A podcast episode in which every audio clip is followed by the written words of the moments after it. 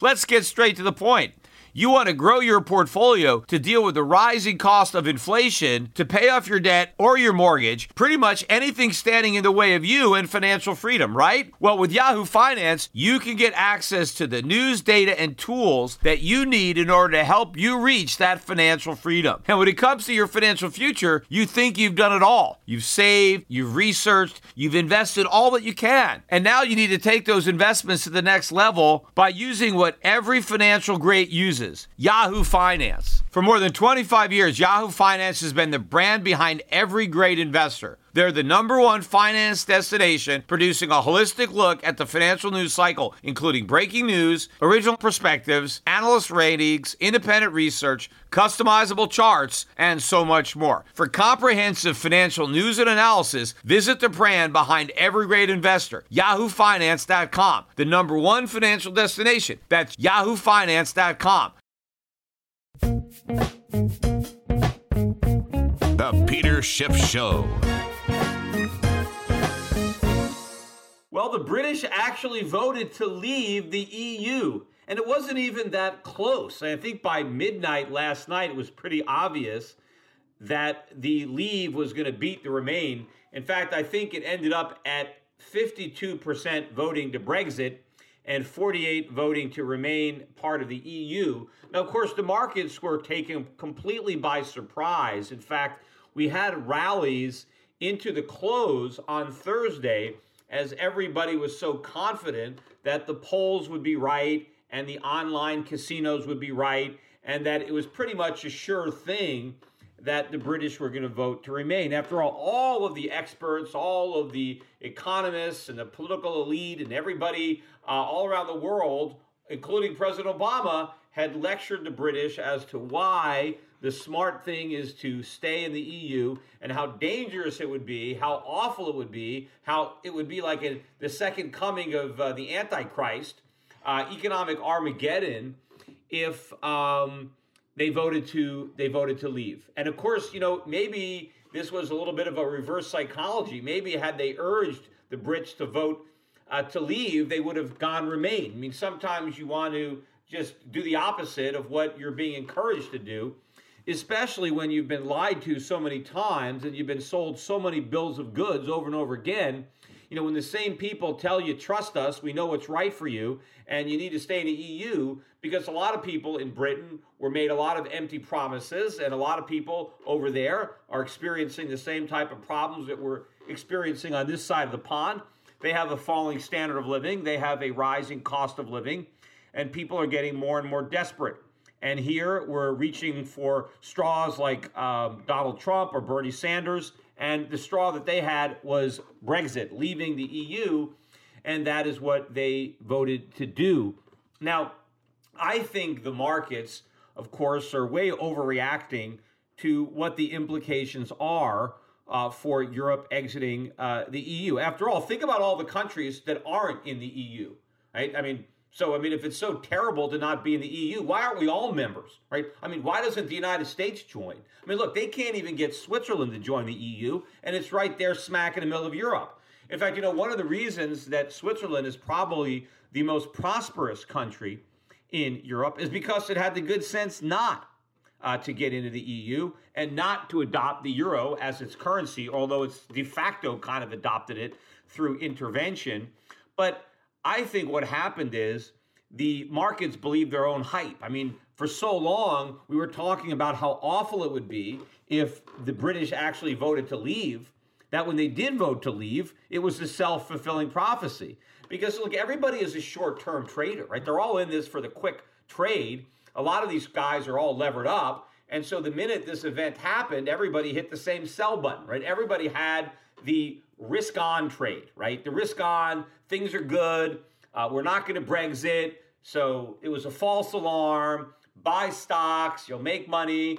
People borrowed money, they levered up, they, they got long. Everybody was prepared for a Remain vote to carry the day. And instead, we got uh, the leave vote. And so everybody had to hit the sell button at the same time. That's really what happened. It's not that this is such a bad event economically that everything is collapsing. All this is reflecting is traders having to reverse their, their bets. I mean, if you look at what happened in the flight to safety, right? Because the dollar was way up, but not just against the pound. And the pound really got pounded. It had its biggest down day in the history of the pound. It was down about 8%, 8.5%. But at one point last night, I, I saw it down better than 10%. And of course, the pound was pounded even harder relative to gold, right? The price of gold in terms of British pounds rose above a thousand pounds per ounce last night when it was up about $100 an ounce briefly right? Gold went up $100 an ounce. It was over 1350 in fact when it did that i tweeted it out and that you know that was pretty much the top because by the time i finished the tweet it was already 20 bucks off that high.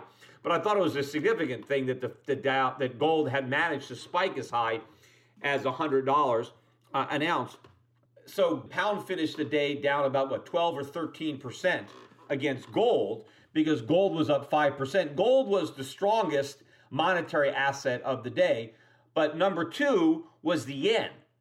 And the yen at one point I saw the yen up about 5% last night against the dollar, which meant it was up like 15% against the pound. Now, why is everybody buying the yen? Why are they buying the dollar? Now, people say, oh, it's a safe haven. Not really. I mean, does anybody think that the Japanese economy is some bastion of safety? I mean, come on. I mean, there's a lot of problems in the Japanese economy. And there's even more problems in the American economy. I mean, why would anybody worried about Europe buy the dollar? I mean, yes, uh, UK is going to leave the Eurozone, but the America isn't even in the Eurozone. I mean, if it's so bad not to be in the Eurozone, why are you buying the dollar? And again, the Swiss franc, the Swiss government had to intervene. I mean, they didn't have to. I mean, they were dumb, but they did it. Uh, and the Swiss franc was down only about a percent or so against the US dollar today. Uh, it probably would have been up had the Swiss uh, central bank not intervened. But think about the irony of this people are so worried about Britain leaving the Eurozone and that they're selling the euro to buy the Swiss franc, which is a country that never even entered the, the Eurozone. So think about the irony there. But what is going on here? It's not about safety, it's about risk on and risk off. What is risk on? That is when you buy risky assets like stocks, doesn't matter, any kind of stocks, right? You just buy stocks because they're going to go up. And how does the leveraged speculative community fund the risk on trade? They go to the funding currencies. The currencies where you can borrow real cheap.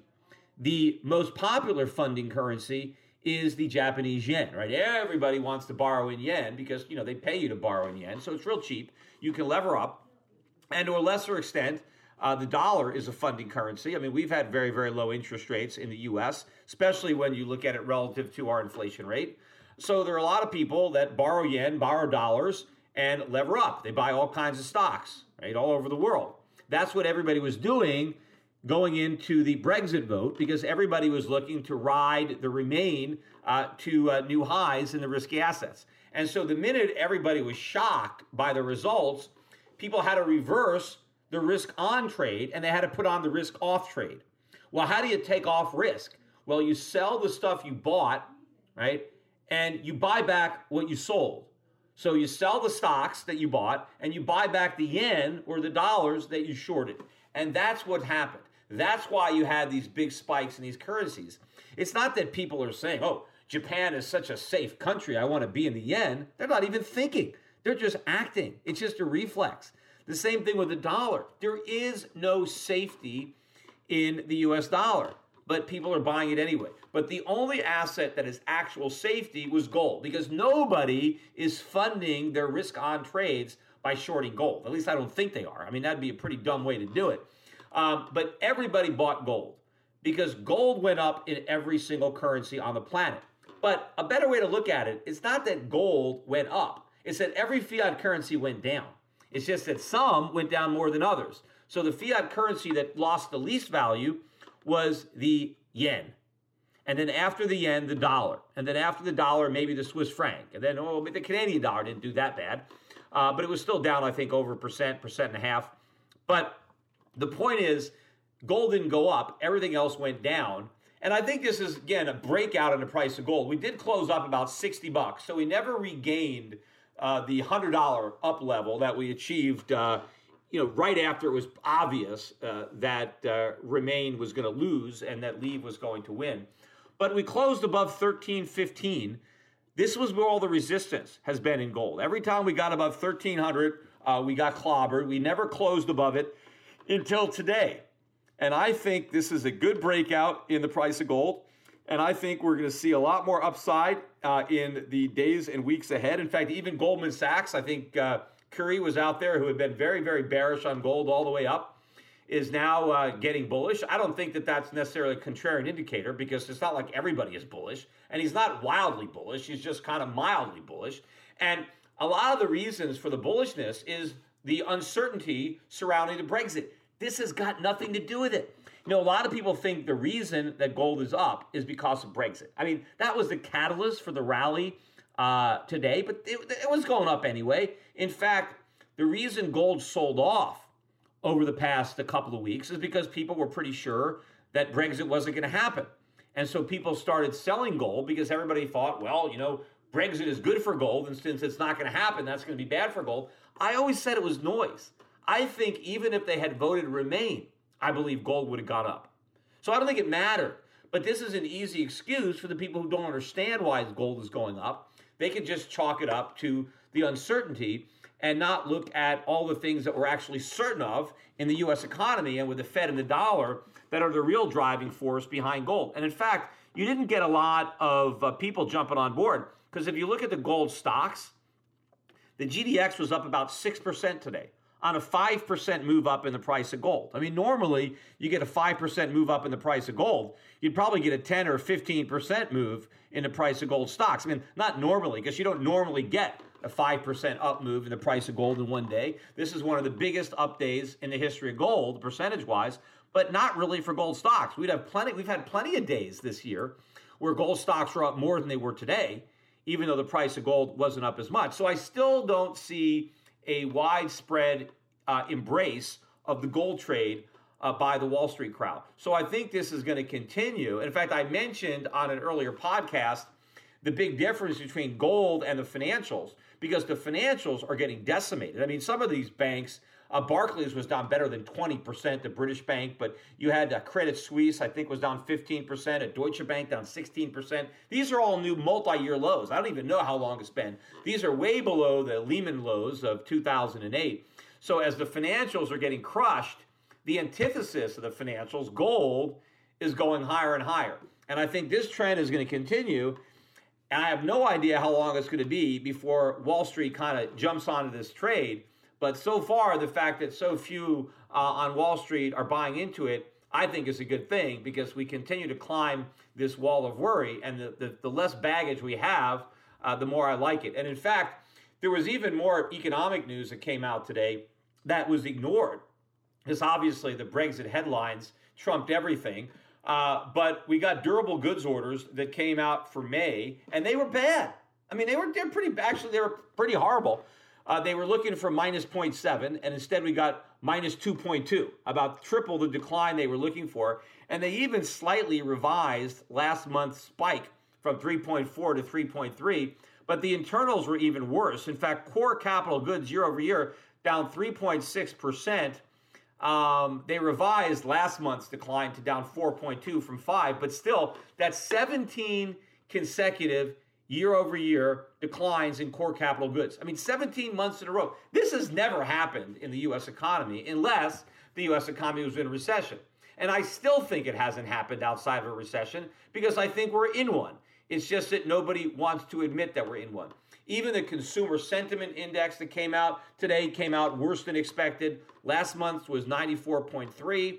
They were expecting a slight decline to 94. Instead, we got a drop down to 93.5. And I'm sure what's happened this month and what's happening in the markets is going to cause that number to go a lot lower. Now, also today, the Atlanta Fed, which has this crazy uh, second quarter GDP estimate of 2.8, right? They're up at, they went down to 2.6 as a result of, I'm not even sure, but they came down to 2.6.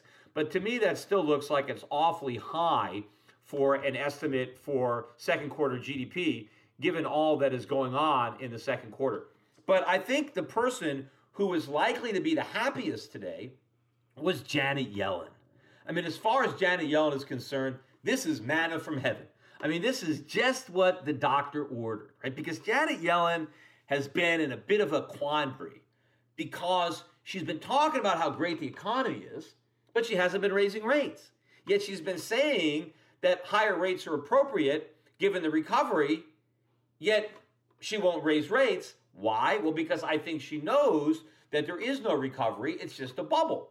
And she doesn't want to put any more holes in it by raising rates again. I mean, she tried that once and it was a disaster. And maybe that's the one time the Fed has actually learned from its mistakes. Again, not that it was a mistake to raise rates. The mistake was thinking you can get away with it, which the Fed uh, couldn't do. So obviously they don't want to do it again, but they don't want to admit that. So they keep talking about how the economy is recovering and we're on this road to recovery and there's a rate hike around the next corner. We just don't know where that corner is or how long it is, but don't worry, we're coming there and we're going to raise it. But now, now she's got an excuse, right? All hell's breaking loose now. The markets are tanking. The dollar went up. Um, you know, there's all this uncertainty now.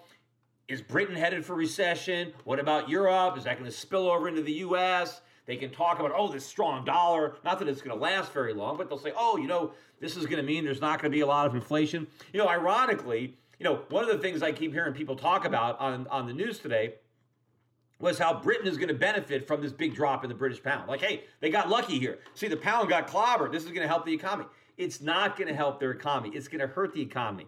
The reason the pound got pounded is because people believe that Brexit is so bad for the UK. Now, I don't think it is. I think it's good for the UK.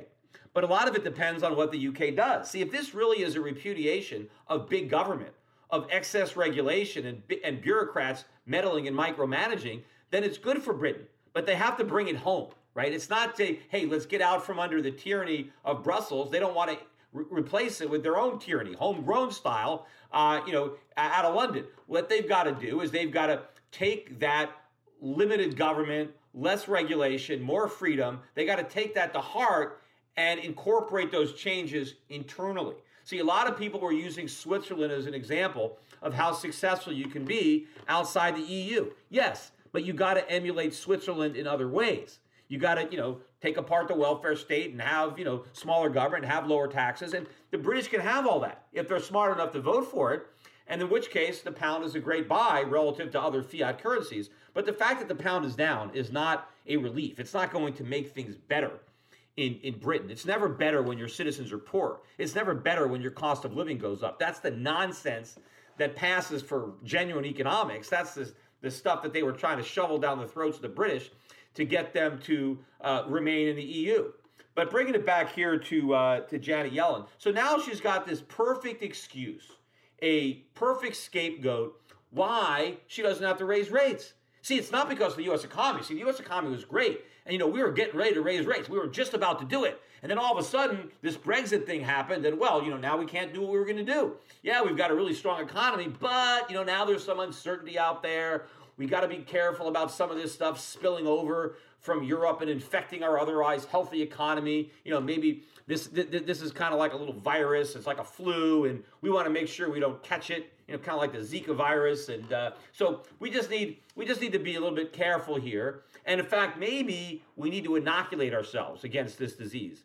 And you know what that means? They got to cut rates back down to zero, right? Maybe we have to do QE4, not because the U.S. economy is is sick, but because the rest of the world or Europe is so unhealthy that we just need to inoculate ourselves to make sure we don't catch that, right? Because our economy is in good shape, but we just need a booster shot of this stimulus. And don't worry, you know, at some point in the future, well, you know, we'll, we'll turn it off. We'll, we'll raise rates back up. Uh, we'll shrink the balance sheet. We're just going to have to do it a little later than we thought. See, this is perfect. And even if they have to do this, before the election, well, you know, it doesn't make Obama look bad. And by extension, it doesn't make uh, his heir apparent, Hillary Clinton, look bad because if the Fed has to ease because of problems in Europe, hey, it's not our fault. Hey, after all, Obama went to Europe and he warned the Brits not to vote for Brexit, and they did it anyway. And so, you know, it's not his fault. And of course, we, you know, the Fed has just got to do what a central bank has got to do. It's got to, you know, pr- provide liquidity you know, also, I was watching on CNBC and Alan Greenspan was being interviewed. And they asked him about this, and he was like, This is the worst crisis I've ever seen uh, in, in his career. I mean, what is he talking about?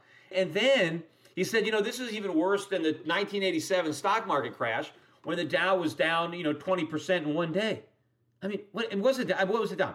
Three, 4% today? I mean, Dow was down 610 points. How is this worse than the 87 crash? What is, what is this guy talking about? And how is it worse than the financial crisis in 2008 when the U.S. economy was imploding? Uh, where is this guy coming off saying this is the worst thing he's ever seen? I mean, maybe because he's not the Fed chairman. He wants to make it look like, look, you know, this is way worse than anything that happened on my watch. Although I would still, you know, saddle him for what happened on Bernanke's watch because he's the guy that lit that fire. Sure, Bernanke, uh, you know, didn't put it out; he, he made it bigger. But Alan Greenspan is the guy that got it started. But you know, then he started talking about entitlements, and you know, it's the problem is entitlements. You know, he's been saying that since the beginning. You know, if you look, I finally found the uh, emails that Alan Greenspan sent to me back in 1987.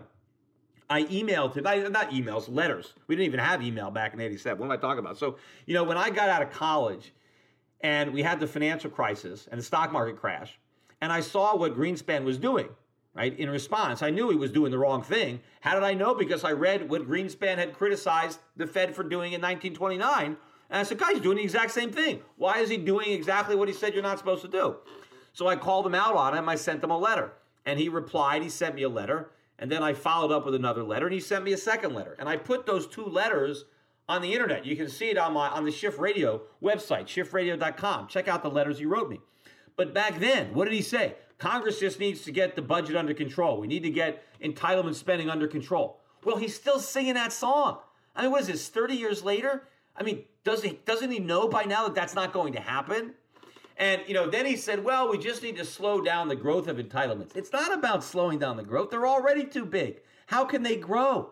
I mean, the, we've got to get rid of these so-called entitlements, but we can't do it. So all we're going to do is keep on growing the debt until we have a crisis. And maybe Greenspan knows that there is a big crisis coming, and what happened in with the Brexit is the wake-up call. See, what he's really worried about is not what happened on that side of the Atlantic, but what this guy knows is going to happen on this side of the Atlantic. Because this is the real problem. We, we don't have to worry about what's going on in Europe. We need to worry about what's going to go on over here. And, you know, from a political perspective, the fact that the Europeans voted, right, to leave, right, this raises the odds that they're going to vote for something similar in the US. And what's similar to that is Donald Trump, right? It's not Hillary Clinton. Voting for Hillary Clinton is like voting Remain. It's like the status quo. I, am happy. I don't want anything to change. Well, you know, why would you be happy with this disaster? And if the only change that you can vote for is Donald Trump, well, then that's what you're going to do. Even if you don't like him, you'll hold your nose and vote for him anyway. Now, it was interesting. I looked at a poll that on the Sanders voters, apparently almost half of the Sanders voters uh, aren't going to vote for Clinton. And about maybe 20% of them said they would vote for, um, for Trump. And I was surprised. About 17% said they would vote for Gary Johnson, the Libertarian camp. I'm surprised they even know who Gary Johnson is. Maybe he was just on the poll and they saw the name and they said, yeah, I'll vote for him because he's not Hillary and he's not Trump. Uh, but so this probably raises the odds of that. But we are coming to our own crisis, our own version of Brexit. You know, and it's unfortunate too that we don't have on the ballot, you know, in all the states to to you know to get out of uh, the United States. I mean, why can't we do a Texit?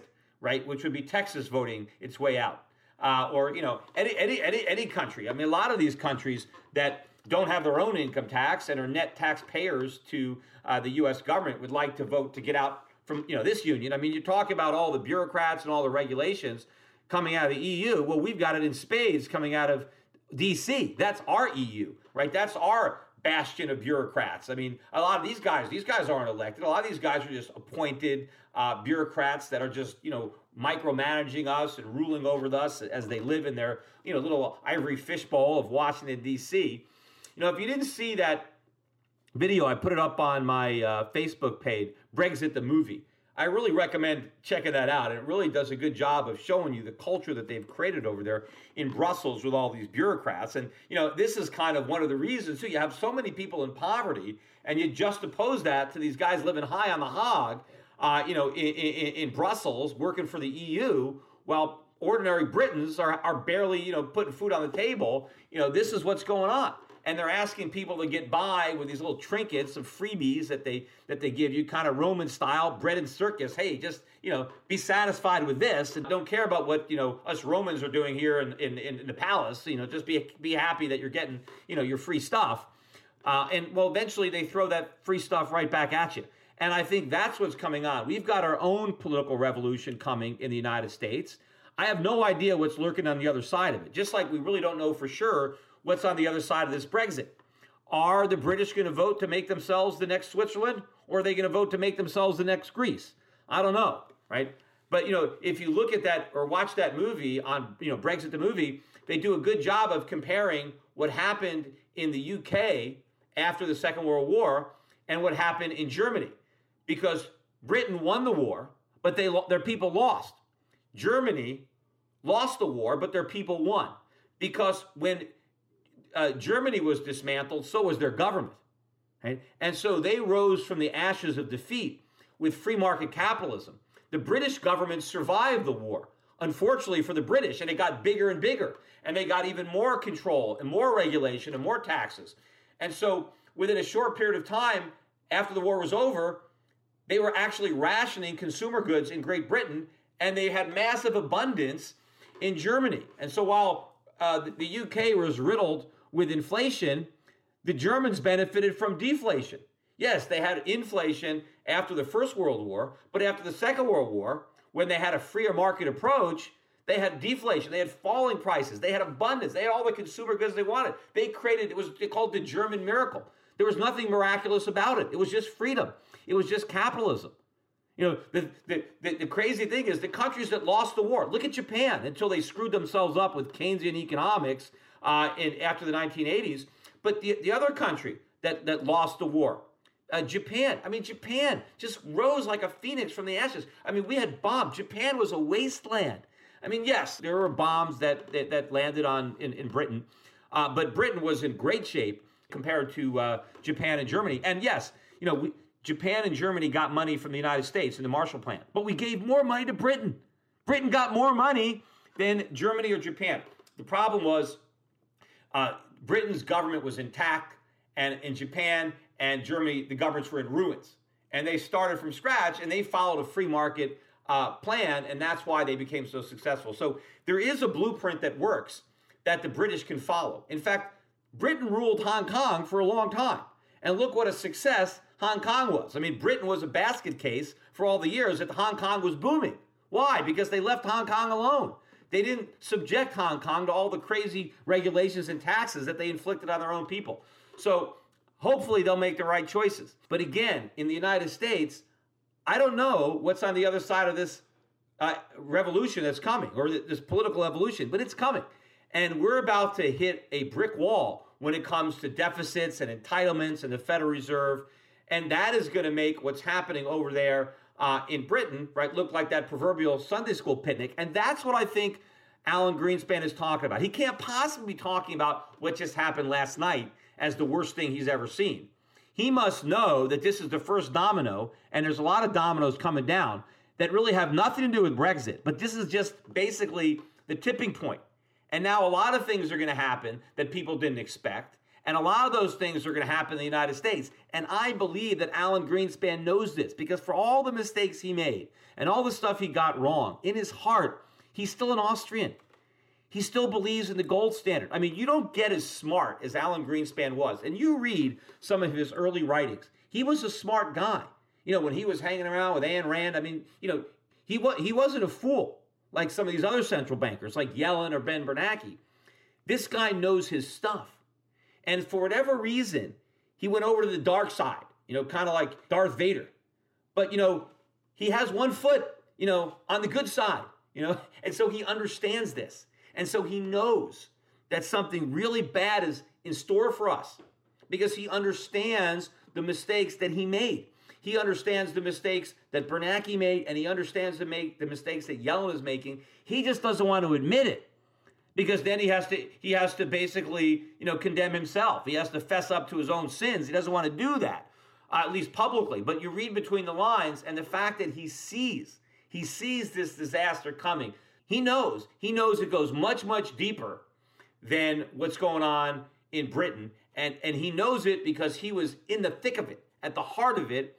And now he wants to create a little bit of a distance from himself. He wants to be able to say, oh, oh I warned you about it like I saw it coming. He doesn't want to you know, be as blind as he was before when he said, "Oh, there's no tech bubble," or "You never know a bubble until after it pops." Right? He wants to have a little bit of vindication. It would just be nice if he fessed up. Maybe who knows? Maybe maybe before he dies, he'll have a guilty conscience and he'll want to do something, you know, good for a change and just acknowledge, you know, just kind of, you know, just take one for the free market team and just kind of confess your sins, right? Just admit all the mistakes that you made. So maybe, maybe we won't make them again in the future. Today's financial advisors behave like pro wrestling TV commentators. They scream that the recovery is strong, debt is manageable, inflation is low, and that the Federal Reserve has everything under control.